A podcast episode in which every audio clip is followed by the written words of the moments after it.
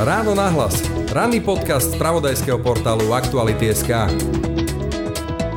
V tejto chvíli mám v štúdiu docenta Mariana Gibu, ktorý je vedúci katedry ústavného práva právnickej fakulty Univerzity Komenského v Bratislave a zároveň poradcom prezidentky pre ústavné právo. Vítajte. Dobrý deň, prajem. Pán Giba, zajtra nás čaká referendum o predčasných voľbách, alebo teda, aby sme boli presní, nie je to referendum o predčasných voľbách, ale je to referendum o tom, či by sa mala zmeniť ústava tak, aby sme mohli mať predčasné voľby. Mám pravdu? Aby sme mohli predčasnými voľbami, aby sme mohli referendum vyvolať predčasné voľby, alebo alternatívne, teda súčasne s tým, aby parlament sám mohol svojim hlasovaním vyvolať predčasné voľby. Takže tá otázka referendová zahrňa obe tieto veci a ak by ľudia zaškrtli áno v referende, tak súhlasia s tým, že parlament bude môcť sám seba rozpustiť, ale že aj ľud v referende bude môcť rozpustiť parlament a vyvolať predčasné voľby. Presne tak, buď obe tieto možnosti, alebo nič z toho. Tak je postavené referendum. A máme teda iba jednu otázku, pretože druhú vylúčil ústavný súd. E, vylúčil ju po tom, čo to na ústavný súd poslala pani prezidentka to ste možno poradili vy, to je otázka na vás, keďže ste poradce pre ústavné právo. E, prečo to tak bolo? Prečo e, tá e, referendová otázka, tá druhá, o tom, ak sa nemýlim, že vláda má okamžite skončiť. Že vláda má okamžite podať demisiu. Áno, bola protiústavná. Musíme sa vrátiť do roku 2021, čo nie je tak dávno lebo v roku 2021 konečne ústavný súd vyriešil 10 ročia existujúci spor, že či je alebo nie je možné konať referendum o skrátení volebného obdobia Národnej rady. A ústavný súd tam povedal, keď to teraz jednoduším len pre naše potreby, dve podstatné veci. Poprvé, referendum na Slovensku je nástrojom prijímania právnych noriem nie individuálnych aktov. Akým by to, to tomu málo kto rozumie, ale... Áno, ale e, proste v referende sa majú to. prijímať všeobecne dlhodobo platné pravidlá. A teda nie odvolávať vládu. A nie odvolávať vládu alebo kohokoľvek iného. A druhá vec, ktorú povedal e, ústavný súd, že všetky ústavné orgány majú nejakým spôsobom určené svoje volebné obdobie a skracovať ho je možné len takými spôsobmi, aké ústava výslovne upravuje. Že pre účely skrátenia volebného obdobia či Národnej rady, ale primerane tomu aj akéhokoľvek iného ústavného orgánu sa nedá len tak e, zo široka interpretovať ústavu, ale potrebujeme to mať napísané. Ak to... A preto teraz hlasujeme no... o tom, aby to ústava e, umožnila, Áno. lebo tá súčasná ústava neumožňuje v podstate to, aby sa parlament ani sám seba rozpustil, ani aby o tom mohol rozhodovať ľud v referende. Áno, čiže v tomto smere táto otázka dá sa povedať, že nejakým spôsobom reflektuje a môžeme diskutovať, či dobre alebo nie úplne presne, ale dajme tomu, že reflektuje to rozhodnutie ústavného súdu. Ale tá pôvodná prvá otázka, tá, ktorú prezidentka poslala na ústavný súd, znela. Ste za to, aby vláda Slovenskej republiky okamžite podala demisiu? Čiže nezavádzalo sa ňou pravidlo a nerešpektovala to, čo ústavný súd povedal, že volebné obdobie alebo funkčné obdobie orgánov sa dá skracovať len spôsobmi ústavou stanovenými a nehovoriac o tom, a to je, to je také paradoxné, že dnes máme vládu, ktorá už je odvolaná, ktorá nie je v demisii, ktorá je odvolaná. A keby tu bola poverená. otázka, ktorá tu, keby tu teraz bola otázka, že ste za to, aby vláda okamžite podala demisiu, no tak striktne vzaté, keby také referendum bolo platné, tak vlastne tá odvolaná vláda by teraz mala podávať demisiu. Lenže, čo, čo je už samo o sebe nonsens. No, ale medzi tým môže byť aj iná vláda. A môže byť aj iná vláda, ale tak e, racionálne asi vždy máme len jednu vládu, čiže keď sa koná referendum 21. januára, tak sa pýtame na demisiu tej vlády, ktorá 21. januára tu je. A tu je tá, ktorá je odvolaná.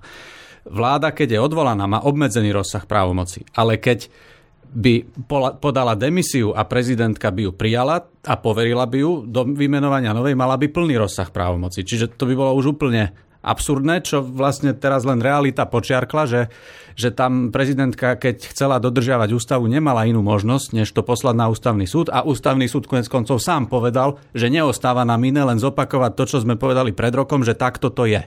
Čiže tu pri tej prvej otázke naozaj tá protiústavnosť e, bola zjavná a, a ten ústavný súd s tým nič iné nemohol robiť. Dobre, zostaňme pri tom, že máme tu jednu otázku, e, o tej sa bude hlasovať. Predpokladá sa, že to referendum nebude úspešné, len veľmi kontrolná otázka, preto aby nebolo úspešné, teda aby neplatilo v podstate, stačí, aby k nemu neprišlo polovicu, polovica voličov. Áno, teda to pravidlo je, že musí nadpolovičná väčšina oprávnených voličov sa zúčastniť. To Áno. znamená, že by muselo prísť 50,01% oprávnených voličov, čo je teraz Niečo neviem to pre, prepočítať, ale cez 2 milióny ľudí by ano. muselo prísť. Áno. Čiže ak príde menej, uh, tak... Tak je uh, neplatné a o právnych účinkoch sa baviť nemôžeme v žiadnom prípade. V takom Môžem... prípade ako keby nebolo vôbec to referendum. No právne, právne áno, právne ako keby nebolo. Neriešim jeho politický význam, že keď teraz by prišlo 49% ľudí, tak právne bude neplatné, ale politicky to môže byť veľmi silné posolstvo smerom k Národnej rade, napríklad aby zaviedla to, čo sa v referende tesne nepodarilo zaviesť to je ale iba politická rovina. Právne je to tak, ako hovoríte. Keď tam príde polovica alebo menej oprávnených voličov, tak je neplatné. Ak by to dopadlo tak, ako niektoré referenda v minulosti, že príde nejakých 20% ľudí a tak, tak to vlastne, e, teraz tá otázka bude skôr politická ako právna, sa dá čítať tak, že vlastne ľudia to nechcú? Tak e, toto už e, dá sa predpokladať, že politici v závislosti od toho, kto kam patrí, si budú snažiť prispôsobiť tú interpretáciu a prezentovať to nejako vo svojom svetle, aby sa im to hodilo, lebo to je bežné. A politológovia to zrejme budú interpretovať tiež podľa nejakých svojich e, odborných odborných úsudkov, takže keď tá účasť bude výrazne nižšia, no tak výrazne nízka, tak samozrejme, že ťažko to môžem interpretovať tak, že tu väčšina ľudí chce to pravidlo tak, ako bolo ponúknuté v referende, aby bolo možné referendum skracovať volebné obdobie. Áno, práve preto sa na to pýtam, že tie interpretácie sú rôzne, veď e, vieme, že často k referendám idú ľudia, ktorým záleží na tom, takže e, môžeme očakávať taký nejaký výsledok, že síce príde menej ľudí ako polovica, ale napríklad 90 a viac percent z tých, čo prídu, budú za. E, a tým pádom budeme mať ako keby nejaký drahý prieskum verejnej mienky, ktorý síce nebude reprezentatívny, ale bude vyjadrovať vôľu niekoľkých možno stoviek tisícov občanov. No áno, môže sa to stať. To, ten, kto bude... Te, teraz je otázka, že práve tá interpretácia politikmi, zrejme jedni budú dávať akcent na to, že keby som si predstavil takúto modelovú situáciu, že ale veď to bolo iba 20% a e, iným budú hovoriť, že 90% zúčastnených chce to a to. Tak ale to je potom už na každom, aby si urobil o tom názor. Ale jasný neúspech referenda bude, keď príde čokoľvek, akékoľvek číslo pod 50%. No právne áno, pretože bude neplatné. Keby platné bolo, operujme na chvíľku teoreticky aj s takou možnosťou, čo by sa stalo? Tak ako je formulovaná táto referendová otázka, ona je formulovaná v paragrafovom znení, ktoré je obsiahnuté priamo v tele otázky teda nie v prílohe, ale takto to ešte nikdy referendová otázka nebola formulovaná, ale teda ak beriem, že takto by to prešlo, tak potom to bude mať za následok, že sa priamo v dôsledku tohto referenda zmení text ústavy v tom duchu, v akom tá otázka je postavená. To znamená, do inštitútu referenda sa doplní to, že sa, vyslovne sa doplní, že sa môže hlasovať o e, predčasných parlamentných voľbách v referende, a do kompetencií Národnej rady sa doplní to, že e, nadpolovičnou väčšinou všetkých, čiže 76 poslancami sa bude môcť kedykoľvek uzniesť na tom, že sa vykonajú predčasné voľby. Bude sa môcť sama Národná rada na tom uzniesť. To je tak stručne povedané to podstatné právne, čo by to prinieslo, keby to referendum bolo platné. A stane sa to priamo? Lebo ja viem, že výsledky referenda sa uverejňujú v zbierke zákonov a tak ďalej, ale e, tam je predsa tiež tá otázka, či by o tom musel ešte hlasovať parlament e, a či e, by sa musela teda nájsť tých 90 hlasov v parlamente na zmenu ústavy. Ja viem, že teraz oni sa už hľadajú pre predčasné voľby, ale toto by bolo, bola iná situácia. Keby referendum bolo úspešné, tak to, čo sa v referende schválilo, v tejto podobe by automaticky bolo zmenené v ústave a bolo by to platné, alebo by o tom ešte musel hlasovať parlament? No tak, ako je to formulované, je to nasmerované k tomu, aby sa automaticky zmenila ústava. Pretože svojho času ústavný súd ešte v roku 1997 povedal, že v referende sa priamo nedá zmeniť ústava, že nie je dovolené, aby paragrafové znenie bolo prílohou referendovej otázky potom neskôr v roku 2014 a vlastne aj 2021 potvrdil alebo povedal, že výsledky referenda predstavujú osobitný typ prameňa práva a tak medzi riadkami tam stále nebol, ani výslovne nikdy nepripustil, že môže byť paragrafové znenie, no ale teraz je teda dané paragrafové znenie do tela otázky a tak, ako je formulované, tak je to v podstate obdoba návrhu zákona, ktorý by išiel do Národnej rady v štýle, že v článku X sa vypúšťa písmeno také a doplňa sa také a tu sa vypúšťajú také slova a doplňajú sa také, no tak ako inak to chápať, než tak, že keby to prešlo, tak to pôjde priamo do ústavy bez toho, aby mala Národná rada o čomkoľvek hlasovať. Mohli by sme polemizovať, že či v duchu tej judikatúry ústavného súdu, ktorá bola tých, povedzme, tých posledných e, cca 10 rokov, či to skôr nemalo byť bez paragrafového znenia, ale tiež formulované tak, aby to bolo osobitne v tej zbierke zákonov publikované, ale základ je, že nebolo by dobre, aby výsledok referenda závisel od toho, či sa Národnej rade ešte bude ráčiť alebo nie, niečo robiť. Čiže áno, malo by to byť tak, že keď sa niečo odhlasuje v referende, tak nech už nemusí Národná rada robiť nič a nech to platí priamo. Otázka je, či to má byť vypúšťaním písmen z ústavy alebo doplnením nejakého zmysluplného, zrozumiteľného textu niekde do zbierky zákonov, kde bude de facto tú ústavu doplňať s ústavnou silou. Akože vo výsledku by to malo byť v zásade jedno, len je to otázka techniky. Parlament teraz hľadá cestu k predčasným voľbám aj mimo referenda, tak mhm. predpokladajme, teraz sa vrátime do, tej, do toho predpokladu, že to referendum platné nebude. Aké sú cesty k tým predčasným voľbám? Z toho, čomu rozumiem ja, to, čo hovoria tí politici aktuálni teraz, je, že treba zmeniť ústavu, na to potrebujú 90 hlasov, aby sme mohli, aby teda oni mohli v parlamente vyvolať predčasné voľby. Je to tak? No, e, je to tak s tým upresnením, že aj súčasná ústava pozná cestu k predčasným voľbám bez toho, aby sa musela meniť. Akurát, že to nie je e, tým spôsobom, že sa parlament sám uznesie, ale že by ho prezidentka rozpustila. Len by predtým musela nastať niektorá zo štyroch ústavov presne špecifikovaných situácií. Napríklad, že bude parlament neuznášania schopný. mesiace a viac, alebo skrátka od troch do šiestich mesiacov by tam musela byť nejaká zablokovaná situácia v parlamente, čo praktických dôvodov ťažko si vieme predstaviť, že teraz sa parlament bude účelovo blokovať 3 mesiace a potom čakať, aby ho prezidentka rozpustila. Čiže no, ak by to inak nešlo, no, ak by sa tých 90 to... hlasov nenašlo v parlamente, tak toto je cesta. Tak toto je jediná cesta k predčasným voľbám, alebo teda dobehne volebné obdobie do konca. Toto by boli dve možnosti, ktoré by prichádzali do úvahy, žiadna tretia by nebola. Hovoríte, že sú štyri možnosti, ako môže sa rozpustiť no, parlament? No štyri, áno, ale každá si vyžaduje minimálne 3 mesiace zablokovanej situácie v parlamente len z iných dôvodov. Buď teda je dlhšie ako 3 mesiace neuznášania schopný, alebo bolo jeho zasadanie prerušené dlhšie ako na 4 mesiace v kalendárnom roku, alebo e, sú to také zložité veci, že to asi nemá význam hovoriť. Proste zablokovaná situácia v parlamente od 3 do 6 mesiacov. Kratšie ako 3 mesiace sa nedá a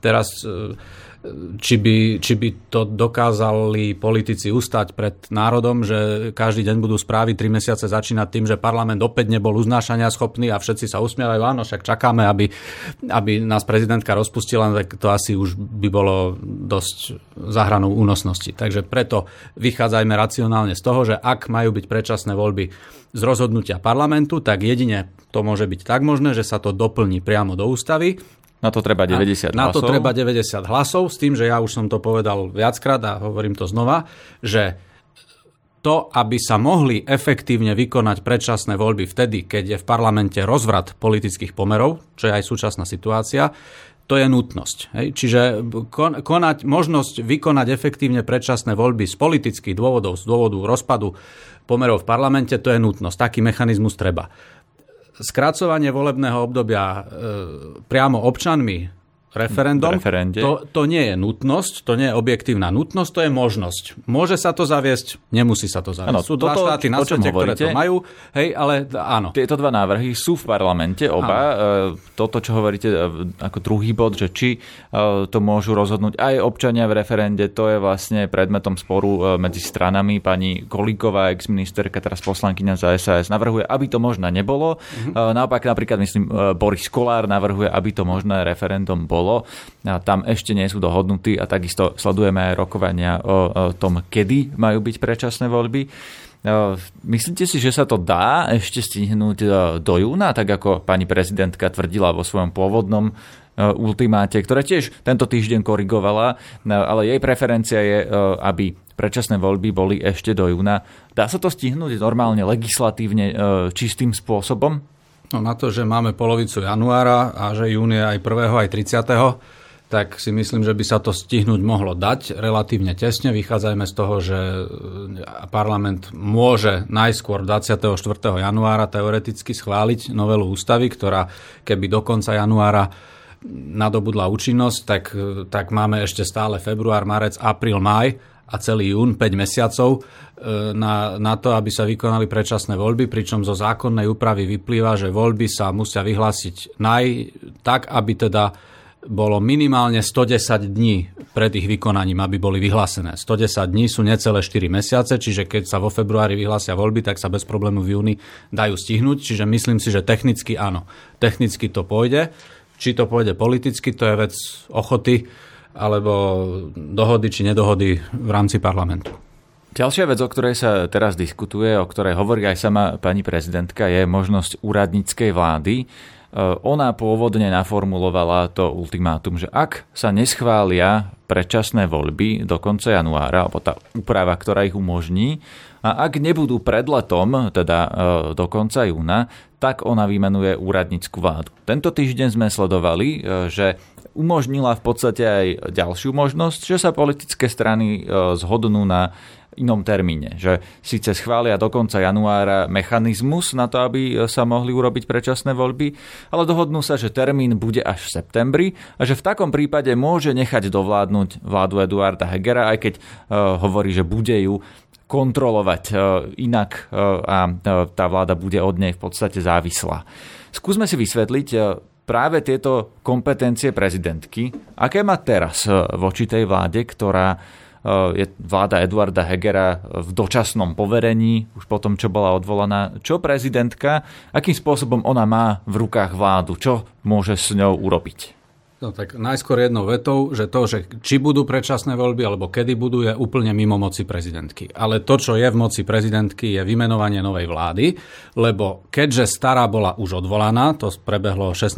decembra, pred vyše mesiacom, keď stará vláda bola odvolaná, tak to znamená, že prezident môže kedykoľvek aj o hodinu vymenovať novú vládu. Otázka je, že keď prezident má zabezpečovať riadny chod ústavných orgánov, tak vymenovať novú vládu by nemal na základe nejakých svojich nálad, ale mal by postupovať s nejakým uvážením a s uvážením dôsledkov a so zvážením toho, že či a ako tá vláda bude schopná reálne vykonávať funkciu, tak, aby sa dalo hovoriť o aspoň ako tak riadnom chode ústavných orgánov. Čiže prezidentka môže vymenovať úradnícku vládu aj bez súhlasu a bez dohody politických strán. Keď hovoríme úradnícka vláda, tak sa tým myslí, že nájde e, predsedu vlády a na jeho návrh ďalších členov mimo politického prostredia, expertov na, na dané oblasti, ktorých ona uzná za vhodných aj s tým budúcim prípadným premiérom. Ale aj táto vláda má rovnaký status ako každá iná vláda, ktorá kedykoľvek bola vymenovaná. To znamená, že do 30 dní by musela požiadať Národnú radu do, o vyslovenie dôvery a keby ju nedostala, tak by musela byť odvolaná a znovu by sme boli v tej situácii, že tu máme odvolanú a dočasne poverenú vládu, len, len nie Hegerovú, ale nejakú inú. Áno, ale tá takže... nemá žiadny deadline, ani táto, ani tá prípadná úradnícka, takže by pokojne mohla vládnuť až do e, riadneho termínu volieb. Mohla, no tak samozrejme, že teraz je otázka, či, či toto je žiaduce a vhodné a rozumné, lebo to, že teoreticky by mohla, tak áno, ústava nemá iný termín, ústava len ohraničuje ohraničuje moment konca takejto dočasne poverenej vlády tým, že do vymenovania novej. A to môže byť o hodinu a môže to byť o rok. Úplne hypoteticky.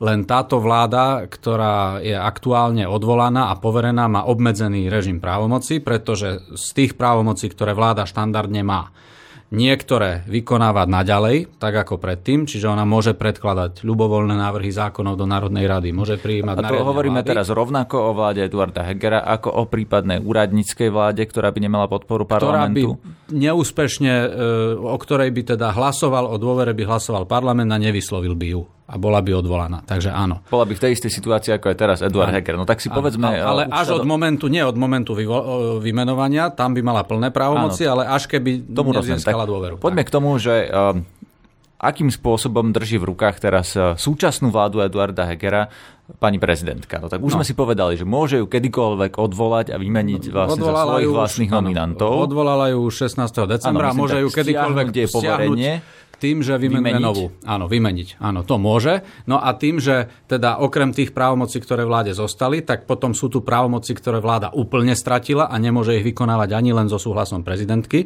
A to nie sú bezvýznamné, pretože tam ústava hovorí... Poďme že, si konkrétne povedať. No, že, že, že takáto vláda ani sama, ani so súhlasom prezidentky nemôže rozhodovať o zásadných opatreniach vnútornej a zahraničnej politiky, o zásadných opatreniach hospodárskej a sociálnej politiky, čiže už len toto znie na počutie dosť ako vážna vec. A to je niekde presne definované, lebo keď eh, si povieme, že zásadné opatrenia, tak každý môžeme mať iný názor na to, či je zásadné rozdať nejakú pomoc eh, napríklad v energetickej kríze alebo nie, či teda vláda na to má právo alebo nie. Nie je to nikde presne definované. Určitý návod, ale tiež neúplne konkrétny, poskytol aj ústavný súd dávnejšie, ale skrátka ide tu o opatrenia iné než návrhy zákonov, lebo tie môže podávať, takže keď by to opatrenie išlo v podobe zákona, tak to navrhne Národnej rade a Národná rada to môže schváliť. Ale už aj to, že je tu určitá miera a nie malá interpretačnej neistoty, že čo tam spada a čo nie, tak je samo o sebe tiež nie je vec, ktorá osoží plynulému fungovaniu systému. No a potom teda sú tu,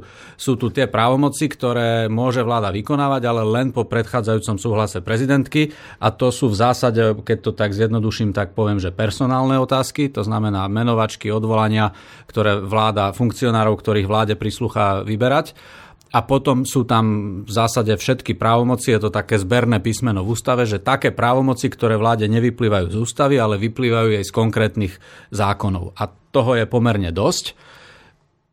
A tam je e, v podstate na pravidelnej báze e, predkladaný prezidentke materiál, kde vláda žiada o súhlas s tým, s tým, s tým, no a prezidentka to posudzuje a E, následne sa k tomu vyjadri a buď súhlas dá, alebo nedá. A to sa deje už aj teraz, že ministri tejto vlády Eduarda Hegera, e, ktorá je teda už len dočasne poverená, tak e, oni reálne si nechávajú podpisovať veci prezidentkou? No, Ak tak povedzte, že ktoré? No nie ministri, lebo tu sa nebavíme o právomociach ministrov, ale o právomociach vlády ako celku. A to sa deje už od 16 No, decembra, keď vláda bola odvolaná a deje sa to tak, že vláda predtým, než sama si na svoje rokovanie zaradí nejaký materiál, tak požiada prezidentku, či súhlasí s tým, aby mohla o tom materiáli rozhodovať. Tak toto chodí. Keď chcete príklad, tak všetky zahraničné služobné cesty členov vlády podliehajú predchádzajúcemu súhlasu prezidentky. Čiže keď to poviem takto názorne, keby nebola dala prezidentka súhlas Eduardovi Hegerovi, tak by nebol mohol ísť na pohreb Benedikta XVI. napríklad. Ale potom sú tam aj nejaké iné veci, boli tam nejaké personálne, keď sa má vymeniť niekde nejaký nominant vlády a podobne a ja to nemám teraz všetko v hlave, ale, ale áno, mesiac, už vyše mesiaca to takto funguje. Povedali ste, že prezidentka môže vlastne vymeniť tú vládu, kedykoľvek ona sama bude chcieť. Ona to aj naznačila, že ak tá vláda e, nebude postupovať e, podľa nejakej, e, nejakých jej kritérií, tak aj keď by boli predčasné voľby až v septembri, tak ešte medzi tým ju môže vymeniť za úradnícku vládu. Môže vymeniť aj konkrétneho ministra alebo len vládu ako celok? Vládu ako celok vymeniť môže, o tom nie je pochybnosť výmenu jednotlivého člena vo vláde, ktorá je odvolaná, ústava vôbec nerieši. Dá sa akceptovať možno, že s privretými očami, ale už tu taká prax bola aj v čase, keď prezident Gašparovič a Ivet premiérka Radičova takto koexistovali a aj teraz sa to stalo vo vzťahu k Igorovi Matovičovi, že by zrušila poverenie konkrétnemu členovi vlády. Už by ho neodvolávala, lebo odvolaný on je už s celou vládou ale keby zrušila poverenie a v rámci tých zostávajúcich členov vlády poverila niekoho iného, tak toto, dajme tomu, že áno, takto sa to dá, len tým sa ten počet členov vlády vlastne za každým by sa o jedného znížil. Ale neviem si dosť dobre predstaviť, že by sa dal vymenovať nový člen do vlády, ktorá už je odvolaná. Tak ako si neviem predstaviť, že by, by bola vláda v demisii, ktorú by sama podala bez toho, aby dostala vyslovenú nedôveru a že tiež by bola poverená v očakávaní novej, že by sa do takejto vlády vymenoval nový člen, že by sa tam len tak vymieniali, ako sa v bežnej prevádzke dá. To sa za 30 rokov nikdy nestalo, že by či už vláda v demisii alebo odvolaná, že by do nej bol vymenovaný nový člen, ktorý tam predtým vôbec nebol a že v čase, keď už je vláda odvolaná, by tam bol. Toto by bolo veľmi, veľmi tvrdý ústavnoprávny oriešok a myslím si, že treba dúfať, že ani nedojde k takýmto otázkam. No ale tú otázku máme na stole. V zásade nemáme ministra financí. Eduard Heger je premiér, ktorý je poverený aj vedením ministerstva financí. Ak by tá vláda mala vládnuť ešte do septembra, tak my do septembra nebudeme mať ministra financie. Čo tomu bráni, aby prezidentka buď na návrh e, Eduarda Hegera niekoho iného, e, kto ešte nebol členom vlády, poverila tým, aby bol poverený minister financí, alebo aby jednoducho sama napríklad dosadila ministra financí? tak v prvom rade nedá sa súhlasiť s tým, že nemáme ministra financí. Ministrom financí je v tejto chvíli Eduard Heger.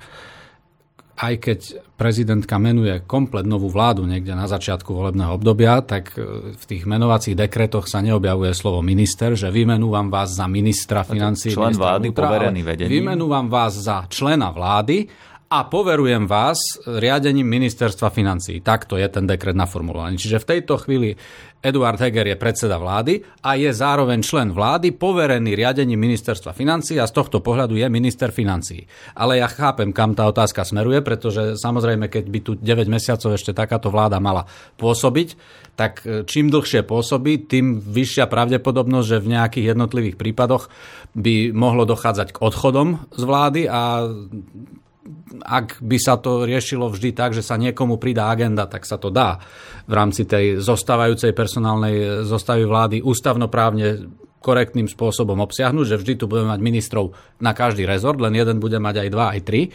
Len či je to dobré, to je druhá vec. No, tá otázka, no, čo bráni tomu, aby tam no, bol nový človek? Už len z povahy veci, keď je vláda odvolaná, alebo by bola v demisii, tak to znamená, že tá vláda už len čaká na odchod a na vymenovanie novej. A v, v, normálnom systéme alebo pri, pri nejakom takom prirodzenom e, chode ústavného systému takáto situácia ideálne by mala trvať v rádoch týždňov, nie v rádoch mesiacov. A hovorím, že bráni tomu jednak to, že alebo bráni. No, e, ja tu nechcem teraz vynášať kategorické závery, len hovorím, že bráni tomu určitá prax, e, že sa to za 30 rokov ústavy nestalo. Nemám o tom vedomosť, že by bol niekto menovaný do vlády, ktorá bola už odvolaná alebo bola v demisii.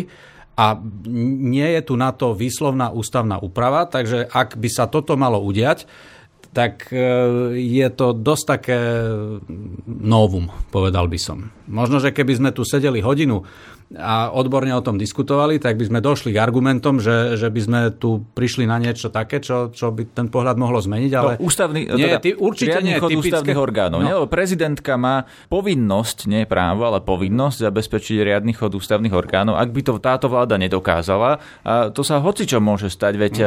videli sme, tento týždeň padol vrtulník s ukrajinským ministrom, kedy si padlo lietadlo s množstvom členov no. vlády, alebo teda exekutívy Polska, takže ja nechcem nič také privolávať ani predpokladať e, e, alebo predpovedať, ale stať sa môže v živote Áno, hocičo. Môže zomrieť člen vlády aj prirodzenou smrťou, to sa môže stať. Samozrejme, no a v takom prípade e, bolo by žiaduce, bolo by zabezpečením riadneho chodu ústavných orgánov, aby, jedno minister, aby teda jeden človek riadil 3-4 ministerstva? No tak samozrejme, že to asi nie je celkom ideál riadneho chodu ústavných orgánov, ale tak otázka je, že či ten riadny chod zabezpečí to, že sa do odvolanej vlády vymenujú vymenujú noví členovia, alebo či by sa skôr nebolo treba baviť o vymenovaní kompletne novej vlády.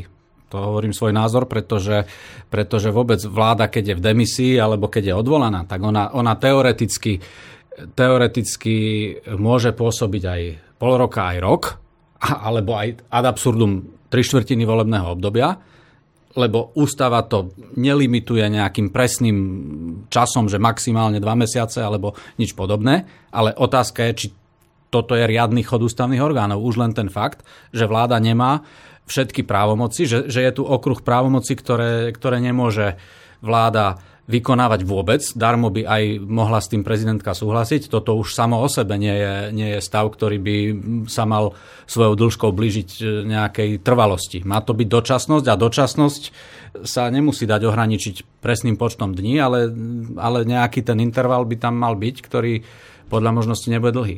Rozumiem. Úradnícka vláda, my už sme si tu povedali, že ak by ju prezidentka vymenovala, tak do 30 dní by bola v tej istej situácii ako súčasná vláda Eduarda Hegera, ak by nedostala podporu v parlamente, ale tých 30 dní má tá vláda vlastne plné kompetencie. Áno, ona má od svojho vymenovania, má každá vláda plné kompetencie a ono si nemyslíme, že hneď na 30. deň by Národná rada hlasovala o vyslovení dôvery, lebo vláda, ktorá je novo vymenovaná, tak e, do 30 dní ona je povinná predložiť program. Lenže o tom programe parlament môže rokovať, môže rokovať 2 dní, 3 dní, to je bežné, môže rokovať 3-4 týždne, môže rokovanie prerušiť a to celé môže trvať 2-3 mesiace a do momentu, kým sa neuznesie Národná rada o tom, či dáva alebo nedáva dôveru vláde, tak tá vláda stále má plný rozsah právomocí. A až potom tam niekde sa vraciam k tomu, čo som hovoril na začiatku, že, že sú tu dôvody rozpustenia Národnej rady, medzi nich je aj e, taký dôvod zaradený, že ak do šiestich mesiacov od vymenovania novej vlády sa Národná rada vôbec neuzniesla o tom, či jej dá alebo nedá dôveru, tak vtedy ju prezidentka môže rozpustiť. Hej, to, čiže teoreticky to môže naťahovať účelovo 6 mesiacov a potom by mohlo dôjsť k rozpusteniu Národnej rady, ale takisto by sa mohlo stať, že o tom vyslovení alebo nevyslovení dôvery sa naozaj nemusí rozhodnúť po 30 ani 33 dňoch, ale môže to byť kľudne otázka dlhšieho času. Ešte je tu otázka legitimity e, takej vlády. E, to budú hovoriť, ak by náhodou došlo k vymenovaniu úradníckej vlády, e, takmer všetky politické strany, snad iba SAS podporuje tú ideu úradníckej vlády, všetci ostatní sú proti. A oni tvrdia, že taká vláda by bola absolútne ne- nelegitímna, lebo vlastne tí ľudia neprešli voľbami. Ale otázka na vás je, že či majú pravdu, alebo sa tá legitimita takejto úradníckej vlády odvodzuje od volieb, len od iných volieb, od tých prezidentských. Jednak by sme mohli viesť debatu aj o tom, že keď tá vláda pochádza od prezidentky, v tomto, od, právne pochádza od prezidenta každá vláda, ale v tomto prípade nielen právne, ale povedzme, že aj politicky by pochádzala od prezidentky, tak e, jeden možný uhol pohľadu by mohol byť, že prezidentka tou svojou legitimitou kvázi vypomáha tej vláde, ale nie, tú, tú, tú otázku Dá sa aj o tom uvažovať, samozrejme, ale, a, a nehovorím, že je, to, že je to zle, ale tá otázka stojí v základnej rovine. Legitimita každej vlády, alebo teda legitimita žiadnej vlády sa priamo neodvodzuje od volieb. Legitimita každej vlády sa odvodzuje od dôvery Národnej rady. Čiže pokiaľ by tu bola vymenovaná vláda, akákoľvek, úradnícka, politická a Národná rada jej vysloví dôveru, tak má plnú legitimitu, lebo má dôveru Národnej rady. Ale ako náhle tu, nevysloví, tak nemá legitimitu. Tak, ale to nemá ani ale, súčasná vláda no, Eduarda Hegera. Veď presne to, že čo je, či je horšie na tom vláda, ktorá na začiatok mala aspoň šancu získať dôveru a potom ju nezískala, ako vláda, o ktorej už Národná rada vyslovene konštatovala, že jej dôveru nemá. Čiže ak sa chceme baviť o legitimite vlády, tak sa pozerajme na to, že či má alebo nemá dôveru Národnej rady a či má alebo nemá šancu dôveru Národnej rady získať. Táto vláda nemôže žiadať už o dôveru Národnej rady, lebo žiadosť o dôveru patrí medzi tie právomoci, ktoré už táto vláda vykonávať nemôže. Čiže ona už ani keby sa tu našla 76, tak ona nemôže vysloviť dôveru tejto vláde. To už by musela byť len nová, dajme tomu, že v tom istom zložení.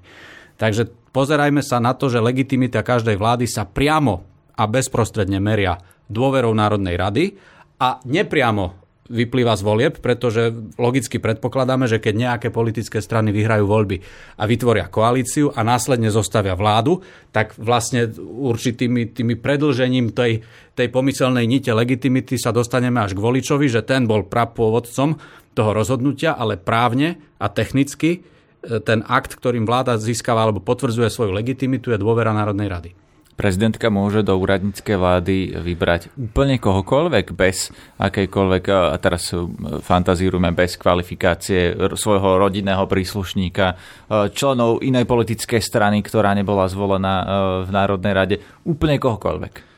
Ústava jedinú podmienku alebo podmienky, ktoré hovorí k tomu, že čo, je pod, čo musí splňať člen vlády, že to musí byť občan Slovenskej republiky voliteľný do Národnej rady. Čiže v zásade všetci, ktorí majú nad 21 rokov, tú podmienku splňajú. Každú vládu, úradnícku, politickú, jedno akú, e, keď prezidentka vymenúva, tak to funguje tak, že predsedu tej vlády vymenúva na základe nejakej vlastnej ale podľa možnosti logickej a racionálnej úvahy prezident a všetkých ostatných členov môže prezident menovať jedine na návrh predsedu vlády.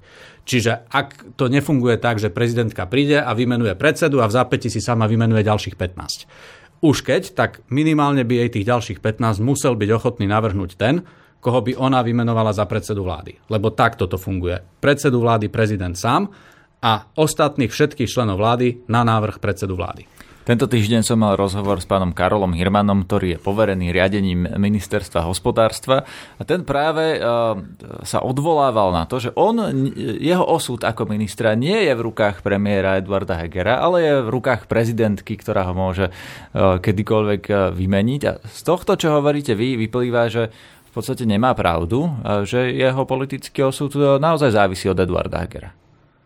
Osud každého člena vlády, okrem predsedu závisí vždy od, od premiéra, lebo tak je postavená logika parlamentnej formy vlády. Samozrejme, že v nejakom špecifickom režime, v ktorom sme, môžeme teraz, ale aj v normálnej prevádzke sa môžeme baviť legitimne o tom, že či prezident je vždy povinný akceptovať návrhy predsedu vlády, že či za predsedu vlády, teda za, keď mu predseda vlády navrhne ministra, tak či je povinný vymenovať aj keby mu navrhol tú povestnú starú Blaškovú, alebo či má nejakú mieru úvahy. A o tom sa dá veľmi diskutovať, ale faktom je, že predseda vlády je ten, ktorého osud je ktorý má v rukách osud členov vlády, pretože každého jedného môže navrhnúť v bežnej prevádzke na odvolanie. No a teraz, keď už sú všetci odvolaní, tak stále môže navrhnúť zrušenie poverenia. Tak či by to prezidentka akceptovala, neakceptovala, potom sa dostaneme presne k tomu. Ale minimálne ten úkon predsedu vlády je a ne, nepovedal by som v žiadnej situácii, že by minister mohol tvrdiť, že k môj, môjmu ministerskému fungovaniu predseda vlády nemá čo povedať. To neplatí. Dá sa to povedať z toho ústavnoprávneho hľadiska, že tu teraz aktuálne máme nejaký poloprezidentský režim, že e, prezidentka má zrazu o toľko viac právomocí, že sa to dá až takto povedať, že už nie sme e, celkom parlamentná republika v tejto chvíli, ale teraz sme na chvíľku nejaká poloprezidentská? Nemyslím si, že sa to takto dá povedať. Je nepochybné, že úloha prezidenta vo vzťahu k vláde sa tu samozrejme posilňuje, ale celý tento mechanizmus je dosť netypický, zvláštny a bol zavedený e, veľmi horúcou ihlou bol ušitý v roku 2011, doslova za dve hodiny v skrátenom konaní. To bolo prehnané parlamentom, táto novela ústavy, ktorá vytvorila tento model, e, že prezident udeluje súhlas vláde a podobne a má to veľké množstvo medzier a nejasností, e, ktoré sa ukazovali už aj v priebehu rokov, aj v akademickej rovine sa rozoberali a teraz sa zase ukazujú v praxi. No dobré, a teraz myslím si, že to bolo ústava. zavedené z politických dôvodov no, to, to na jasné. jedno použitie. Hej? Po, ale potrebovali to, vyriešiť áno. aktuálnu situáciu e, po páde Spôsobom, ktorý vlády. sa im hodil. No. A teraz sa ale ide otvárať ústava. E, budú hlasovať poslanci v parlamente e, o zmenách, aby mohli byť predčasné voľby, o tom sme sa mm. už mhm. rozprávali.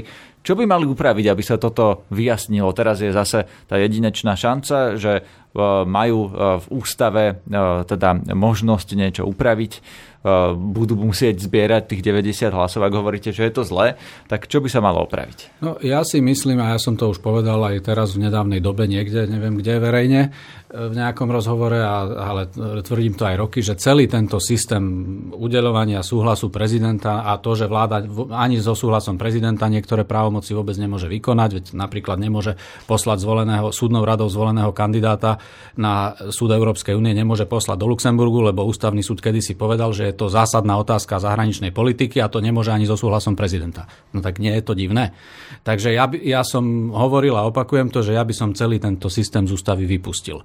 A myslím si, že keď vláda stratí dôveru Národnej rady, tak je povinnosťou parlamentu hľadať nejaké riešenie a samozrejme aj prezidenta a ideálne teda vo vzájomnej súčinnosti parlamentu a prezidenta, ale primárne je to v rukách parlamentu, pretože on je ten, komu každá vláda bude podávať žiadosť o dôveru, keď raz bude vymenovaná, hoci by si prezident zmyslel neviem čo, tak ten parlament povie, či má alebo nemá dôveru. Takže je vecou zodpovednosti politických aktérov v Národnej rade a potom aj prezidenta hľadať nejaké také riešenie, aby sa hoci aj na dočasnú dobu našla vláda, ktorá bude môcť nahradiť tú, ktorá, ktorá stratila dôveru volených zástupcov ľudu, lebo to nie je len tak povedať, že rok tu bude pôsobiť vláda, o ktorej poslanci, ktorých si občania zvolili, povedali, povedali že, že nemajú ich dôveru, ale tak budem tu veselo e, pôsobiť. To, to trošku už odporuje logike systému. Takže keď vláda stratí dôveru, tak si myslím, že je ideálne v rádoch týždňov nájsť nejakú novú vládu a to môže byť vláda s plnohodnotným politickým mandátom, ktorý, ktorá dovládne do riadnych volieb, alebo to môže byť vláda politická, ale bude už len do predčasných volieb, alebo to môže byť úradnícka akákoľvek, ale určite je lepšie mať vládu, ktorá požiada a podľa možnosti získa dôveru, než fungovať v režime, kde sa musí riešiť množstvo vecí od toho, že čo je alebo nie je zásadná otázka vnútornej zahraničnej hospodárskej politiky, Rozumiem. až po to, Takže ako sa dá, či sa dá nahradiť Prezidentka nemala mať túto kompetenciu, nemala by vôbec e, do toho zasahovať, nemala by mať možnosť ona vymenovať úradnícku vládu, aby sa politici na ňu nemohli spoliehať a potom vyhovárať, ale, ale aby sami museli v parlamente sa dohodnúť a teraz, e, keď prejdeme do tej reality politickej, Pelegrini s Matovičom? No, prezident vždy musí mať možnosť vymenovať vládu, aj tú úradnícku, ale, ale každý prezident, ktorý rozumie svojmu poslaniu, tak sa najprv pozrie do parlamentu, či mu tam dokážu ponúknuť nejaké riešenie. A ja hovorím toto, že je povinnosťou parlamentných strán nejaké riešenie ponúknuť. No, ak, ak nie, neponúknú? tak potom nech prezident teda vymenuje úradnícku vládu. Ale ja hovorím, že čo by som z ústavy vypustil je to, že keď vláda je odvolaná po strate dôvery, tak sa jej tu rozpadnú právomoci do nejakých troch kategórií a každý druhý deň chodí za prezidentom žiadať súhlas na výkon nejakej právomoci, keď už len si zoberme úplne, a to je jedno, či ja som poradca ktorého prezidenta alebo nie som, ale čiste z ústavnoprávneho hľadiska platí, že prezident prakticky alebo ústavnoprávne až na nejaké ojedinelé výnimky nenesie zodpovednosť ústavnoprávne nikomu sa nie je povinný zodpovedať ani Národnej rade za výkon svojej vlastnej funkcie a to je počiarknuté inštitútom kontrasignácie, kde niektoré rozhodnutia prezidenta na to, aby boli platné, potrebujú spolupodpis predsedu vlády alebo povereného ministra, napríklad vymenovanie veľvyslanca.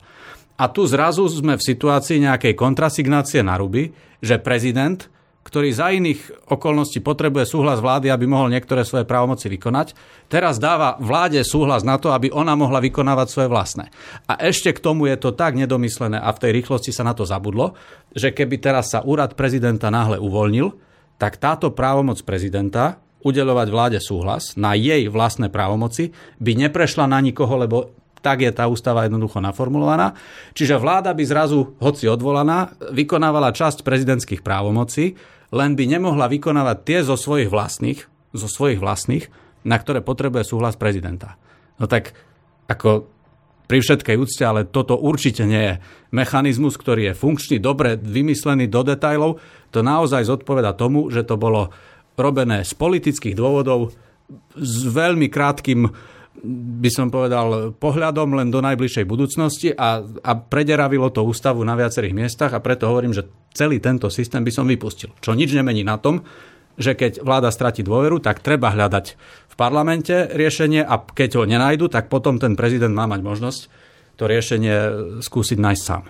Takže mi vlastne hovoríte, a to už je úplný záver tohto rozhovoru, že máme diery v ústave a keby sa napríklad teraz pani prezidentke niečo stalo a nemohla by vykonávať svoju funkciu, tak tu máme absolútny chaos tak, a nikto by nemohol vlastne nič robiť v štáte. Tak nie, že nikto nič a t- tie diery som asi mal povedať trošku právnickejšie medzery v ústave, aby to neznelo nejak pejoratívne, nebol to zámer. Ale keby sa teraz niečo stalo prezidentke, že by nebola schopná vykonať funkciu, tak, tak rozhodne by sme sa dostali ešte o hodný kus ďalej v, t- v tom, v tom fungovaní ústavných orgánov, ktoré sa nedá označiť za riadne. Ďakujem za rozhovor. Rado sa stalo. Dovidenia. Všetky podcasty z pravodajského portálu Aktuality.sk nájdete na Spotify a v ďalších podcastových aplikáciách.